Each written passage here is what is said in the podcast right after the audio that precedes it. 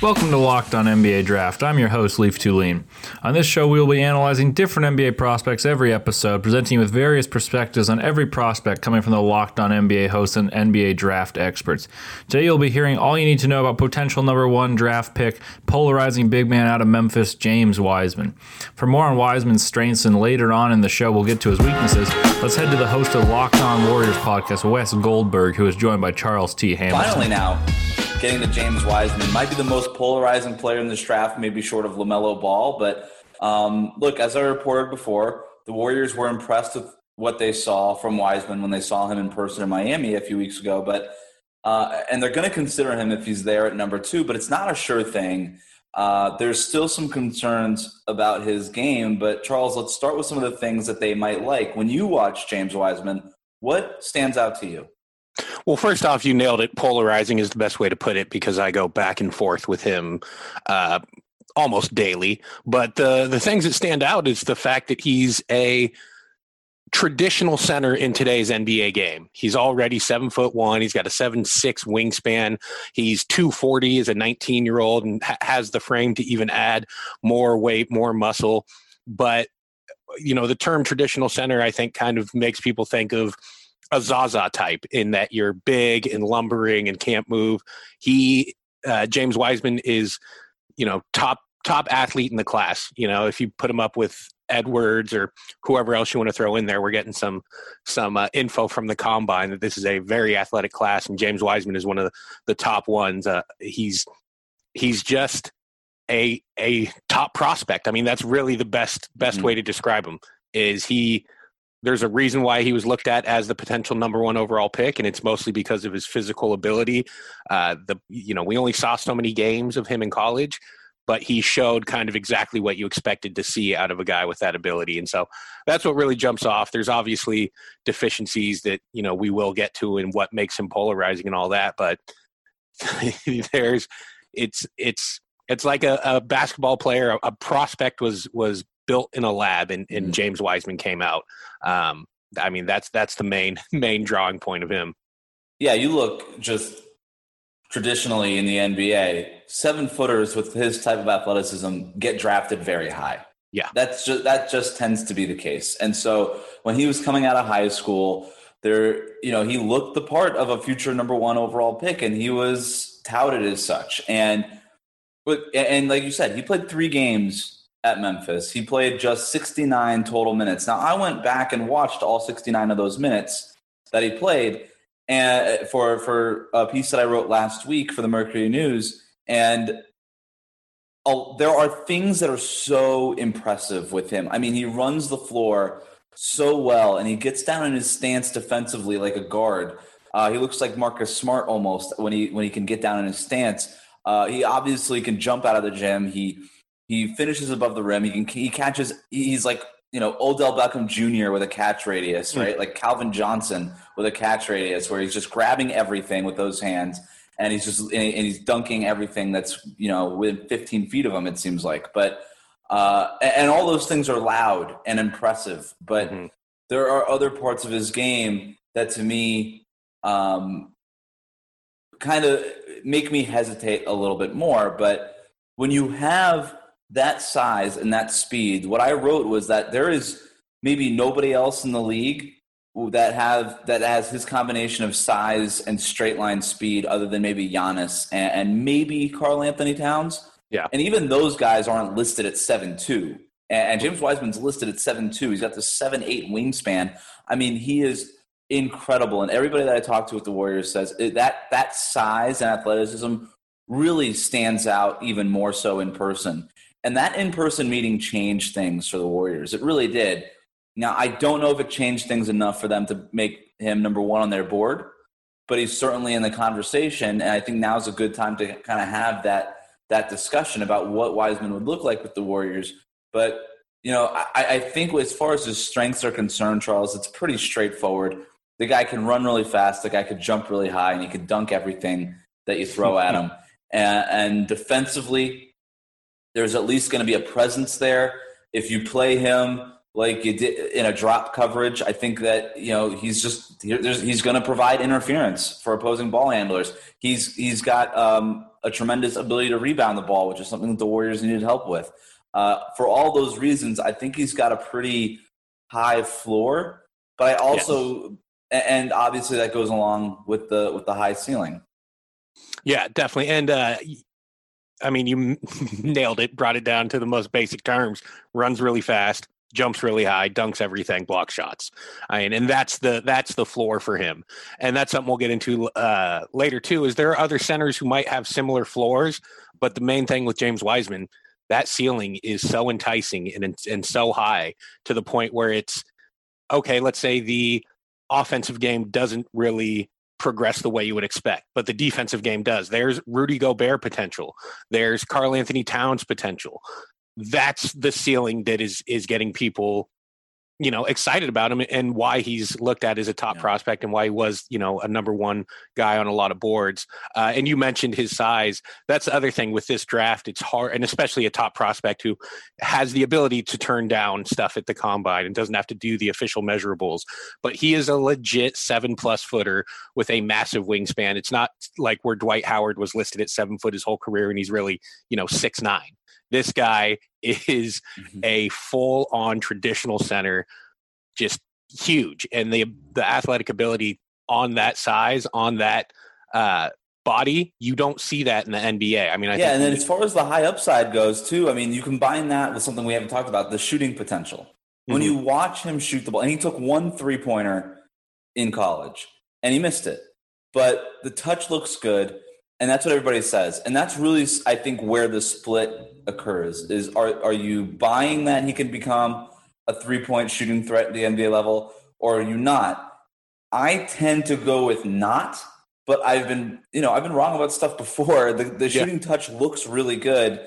You tend and, and, I everybody and people who are buying into it say that they trust that and that if given the opportunity, look, he doesn't need to be JJ Redick, but if he makes you know one three pointer out of three or one out of every two or every other game or so, then that's going to be effective enough. Now, I, I don't think he's going to be the shooter that Karl-Anthony Towns is or Anthony Davis even or, or somebody like that. But, you know, he could be like at a Joel Embiid level of three point shooting, probably. Um, now, there are other concerns that come with his shot selection that we'll get to, but uh, the, the three point shot, are you buying it? Do you, I mean, the touch looks good, but do you buy that that could hit at the NBA level? I think hit in the same way you talked about. I, I obviously not going to be Karl-Anthony Towns level. 35% I think would be like the ceiling for him, not on mm-hmm. high volume, but good enough that people have to respect it. Uh, Miles Turner level, Joel Embiid level, like you mentioned. I mean, you, people people close out on those guys and so that's that's good enough. that's the biggest thing. And even with Joel Embiid, I'm kind of surprised they close out sometimes. But for mm-hmm. some reason, that shot is respected enough that they do. So percentages might be a little overrated at times, as long as people respect it enough to defend him out there. That's what's important. Good, and I and think, and I think people respect there. it.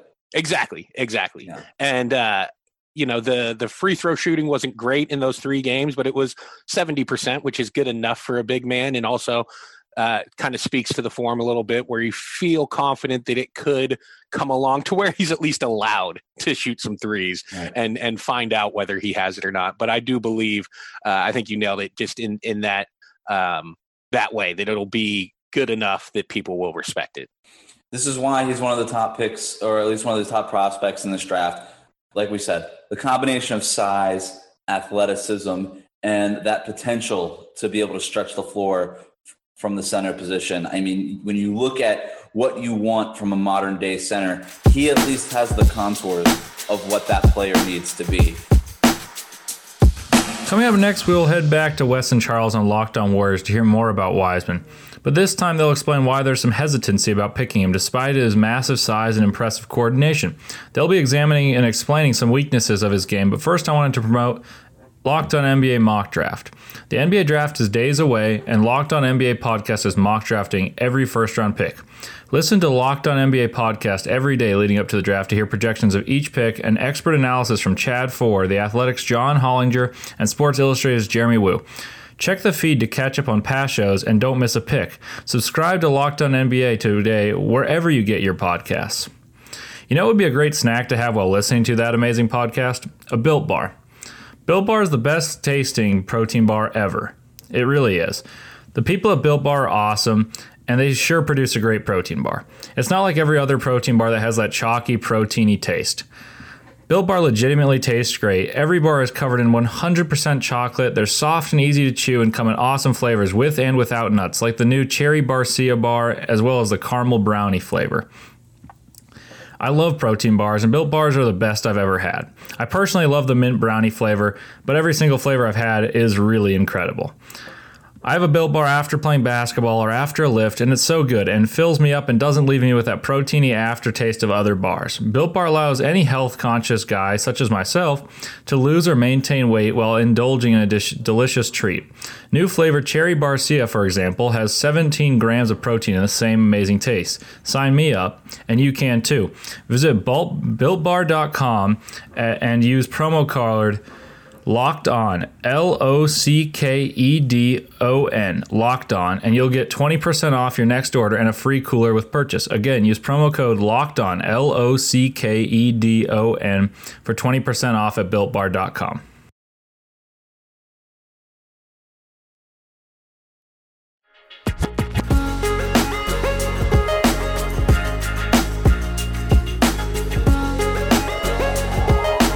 Please make sure to subscribe to Locked on NBA Draft if you haven't already, and let your NBA draft loving friends know too. They'll find great analysis on draft prospects from Locked on NBA hosts and NBA draft experts each and every episode. Speaking of expert analysis, here are Wes Goldberg and Charles T. Robinson on Locked on Warriors to discuss James Wiseman's weaknesses that deter him from being a number one pick, and maybe even number two, as the Warriors have that pick. Now we are getting to James Wiseman's weaknesses and maybe some of the reasons that the Warriors wouldn't take him at number two. And it's really two things, Charles, that, that stand out to me. There's there's a couple of things here and there, um, but two major concerns I have with him. He looks the part athletic, athletically yeah. to be able to switch on defense. He does have fluidity. Um, he does get down in his stance, and by and David Thorpe of True Hoop did a tremendous breakdown of just how important it is for guys like Wiseman to sit down in their stance and be able to move with opposing guards he there the potential is at least there but it's a lot of coulda, woulda, shoulda with him because he might be one of the worst pick and roll defenders I've ever seen at the center position. And it, the, the footwork is a major work in progress, as are the rest of his fundamentals. He's really slow on the uptick when it comes to just reading a basic one-five pick and roll action that's happening in front of him. He he's never really on the right side of the screen. He he he struggles to stay in front of ball handlers. You would think he'd be at least able, with his sort of athleticism, to close out on ball handlers even when beat and, and get chased down blocks. But he struggles to even do that because he gets beat so poor, badly.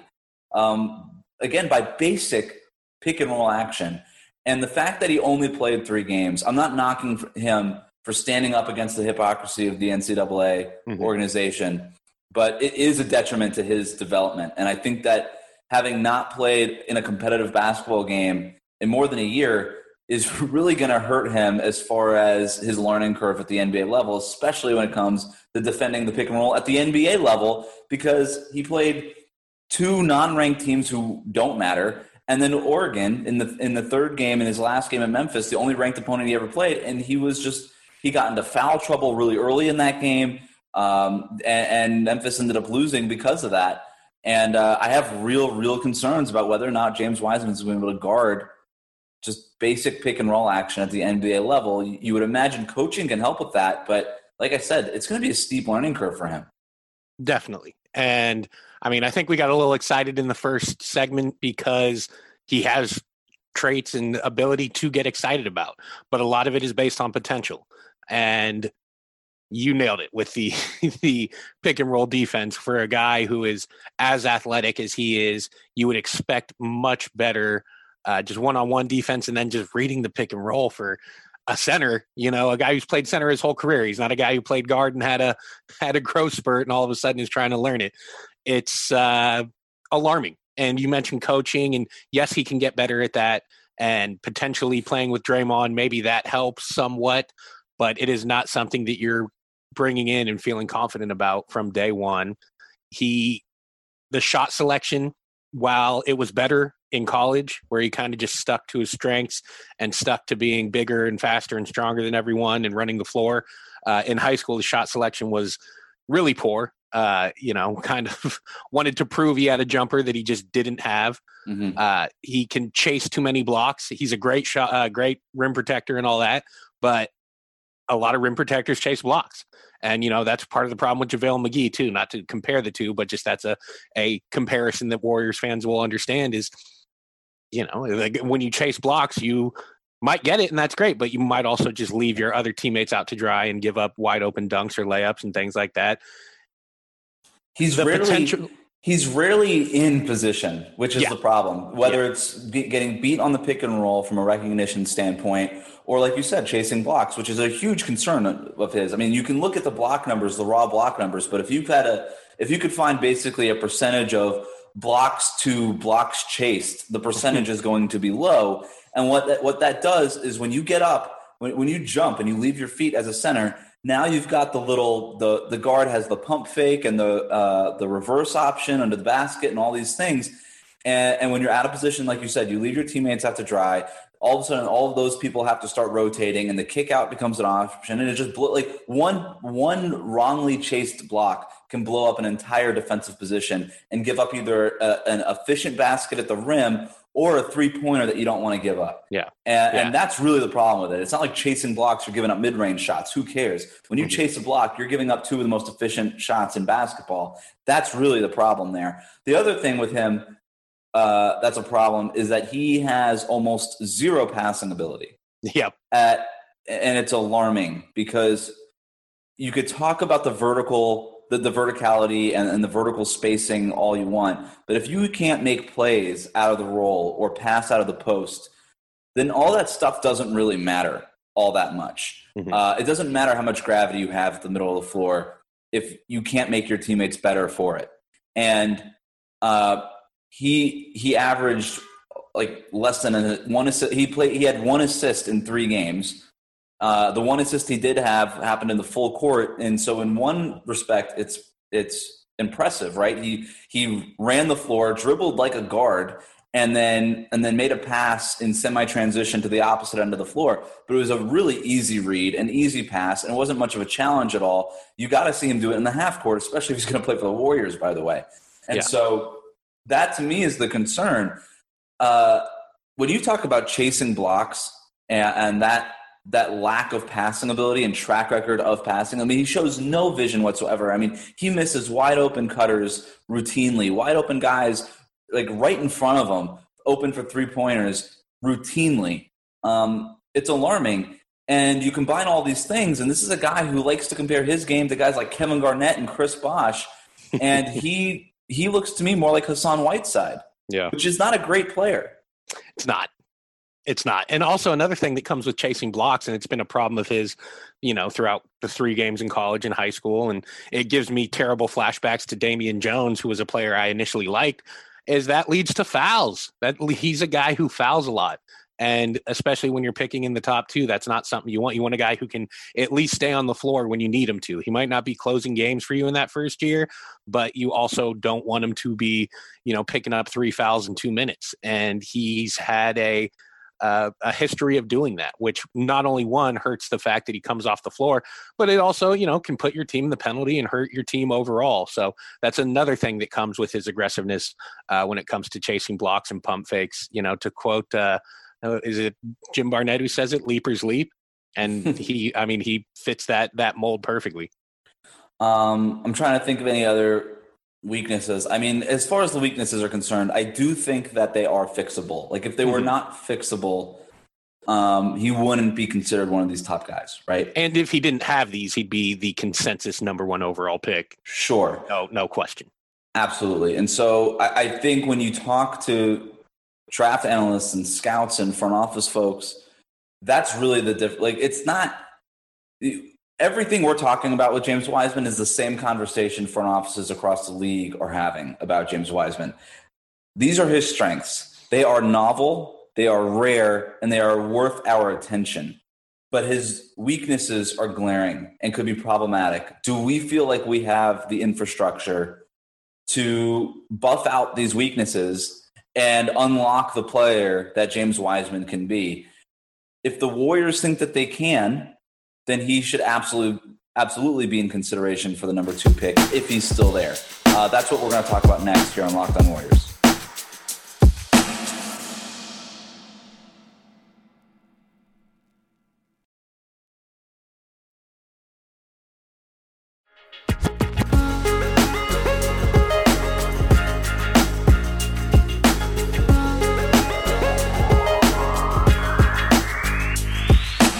Welcome back to Locked On NBA Draft. I'm still your host, Leaf Tulane, and we're still analyzing the game of James Wiseman. Wiseman is an extremely polarizing prospect, despite possessing the traits to be a number one pick in any class, and this class is considered weak.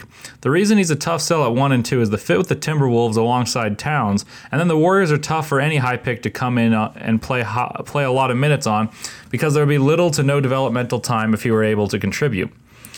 Personally, I don't like the idea of him going to the Warriors, who intend on competing at the highest level immediately because it reminds me of the Darko Milicic situation in 2003, where he was sent to Detroit, where in his rookie year they won the title, but his progression was forever stunted. Regardless of fit, Wiseman is polarizing because he's so big, sporting a six a seven six wingspan at seven one and 237 pounds. But he didn't get to play college basketball for more than three games, and that hurt his development as a prospect. So no one knows is he ready to play NBA basketball when his last game film is essentially from high school over a year ago, where he often settled for jump shots when he could have dominated inside. Wiseman has elite size, runs well, shows good upside, rebounds well, and defends the rim. So that is why he's so highly regarded. But he has to improve his discipline on defense and shot selection on offense, and that's why playing for the Warriors worries me eh, for his long term progress. Though he could run and dunk and be a better version of JaVale uh, or Jordan Bell immediately. He reminds me a bit of Hassan Whiteside with a better jump shot. He rebounds aggressively, he's got a high motor, and he's very big but he has a better jump shot, but he needs to develop it. Those are my thoughts on Wiseman. And here's Chad Ford's big board, where he places Wiseman at number two, which would be the Warriors' pick, and gives his thoughts on James Wiseman. James Wiseman, center out of Memphis, moves up one spot over Anthony Edwards, which is interesting because I, I think right now the odds on favorite to be the number one pick in the draft is Anthony Edwards.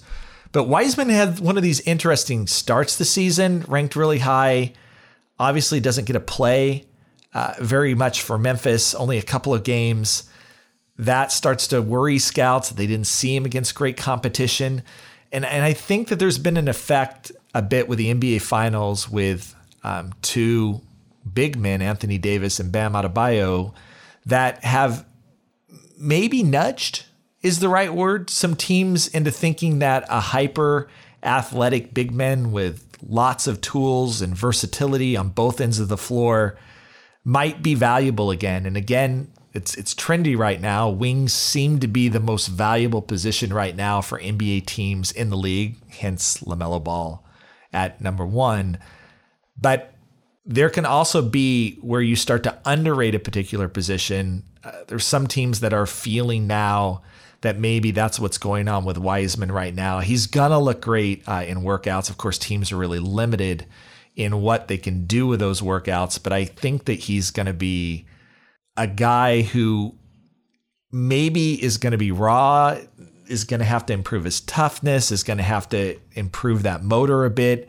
But there's so much to like around the raw, intangible tools that are there that I I think that don't be surprised to hear Wiseman's name drafted high. Don't think he would go number one to Minnesota, but I think he is in the mix when you start thinking at number two uh, to the Golden State Warriors and then right uh, down the row. His draft range I have on there is one to eight.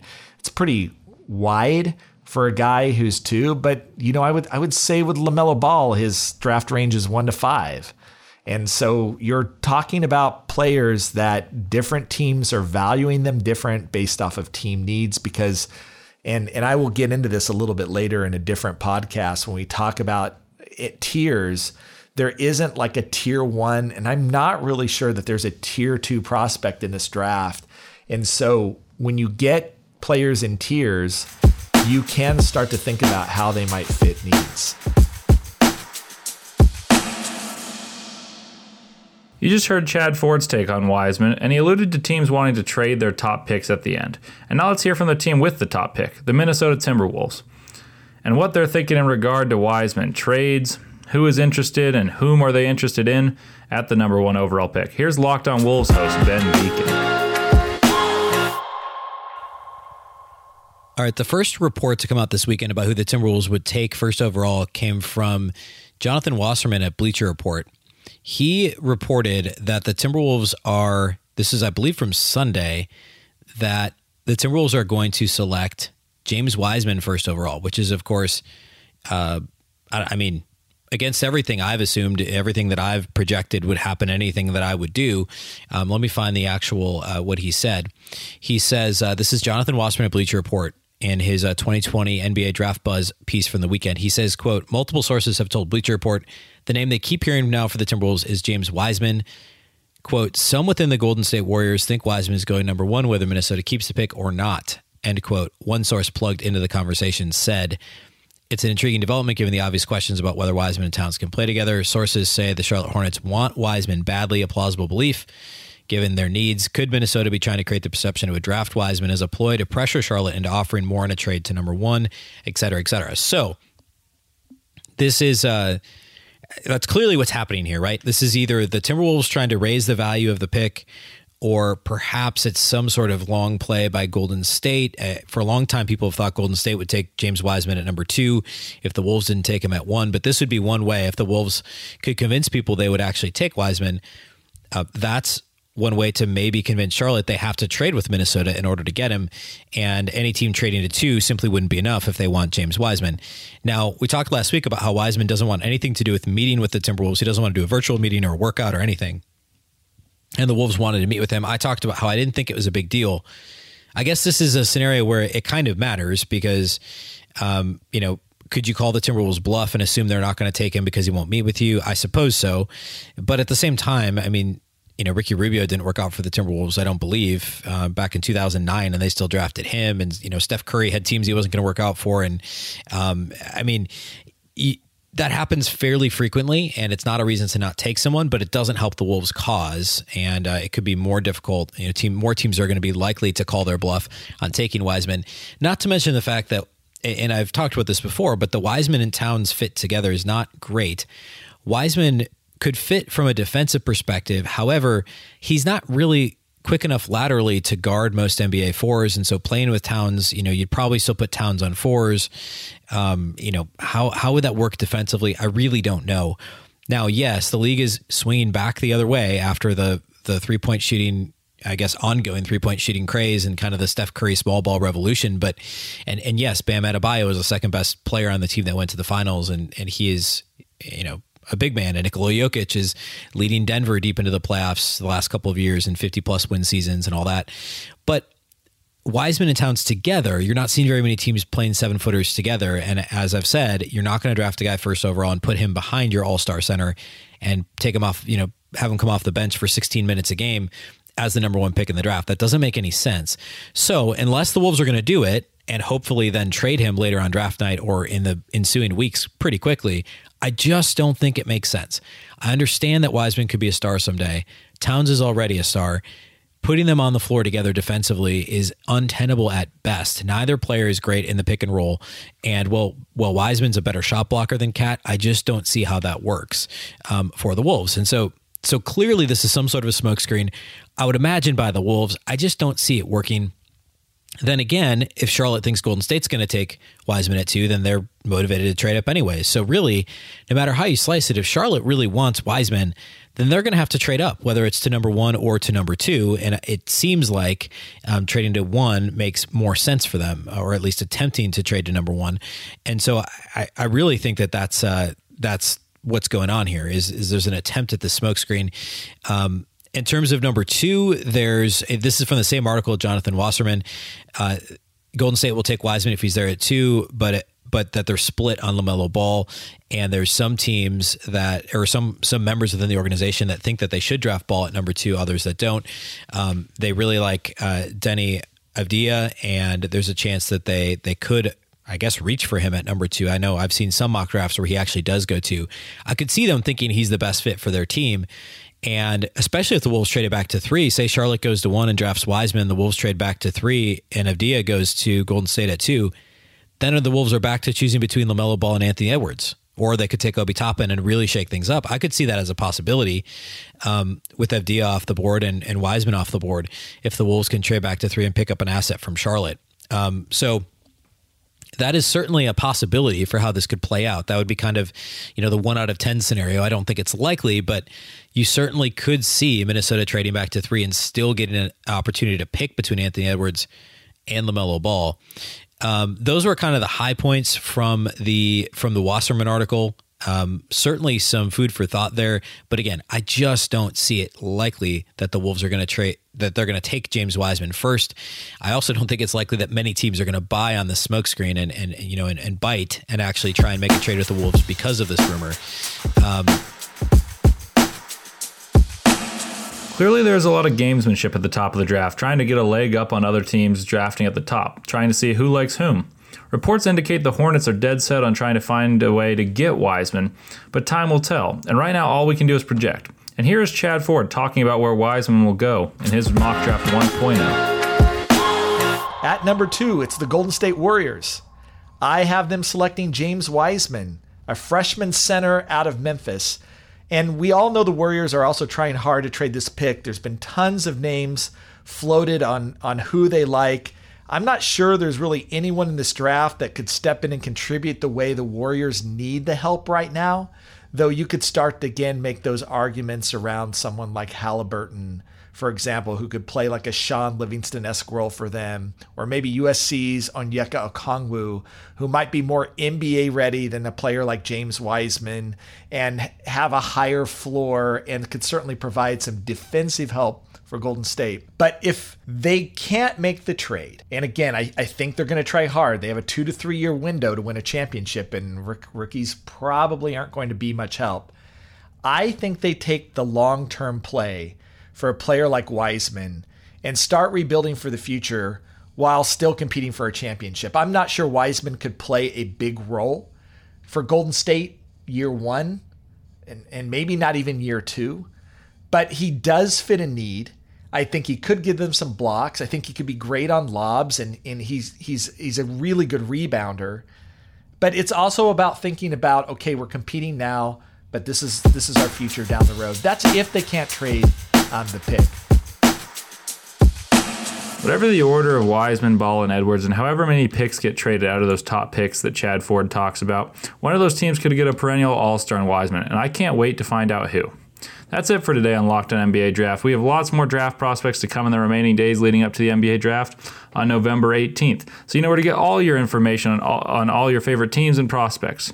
Check out the episodes on other potential lottery picks LaMelo Ball, Patrick Williams, and Devin Vassell, and any other episodes. And make sure to listen to the next episode on Wiseman's competition for the top spot, Georgia shooting guard Anthony Edwards. This has been Locked On NBA Draft. Thank you for listening. I'm Leaf Thulin.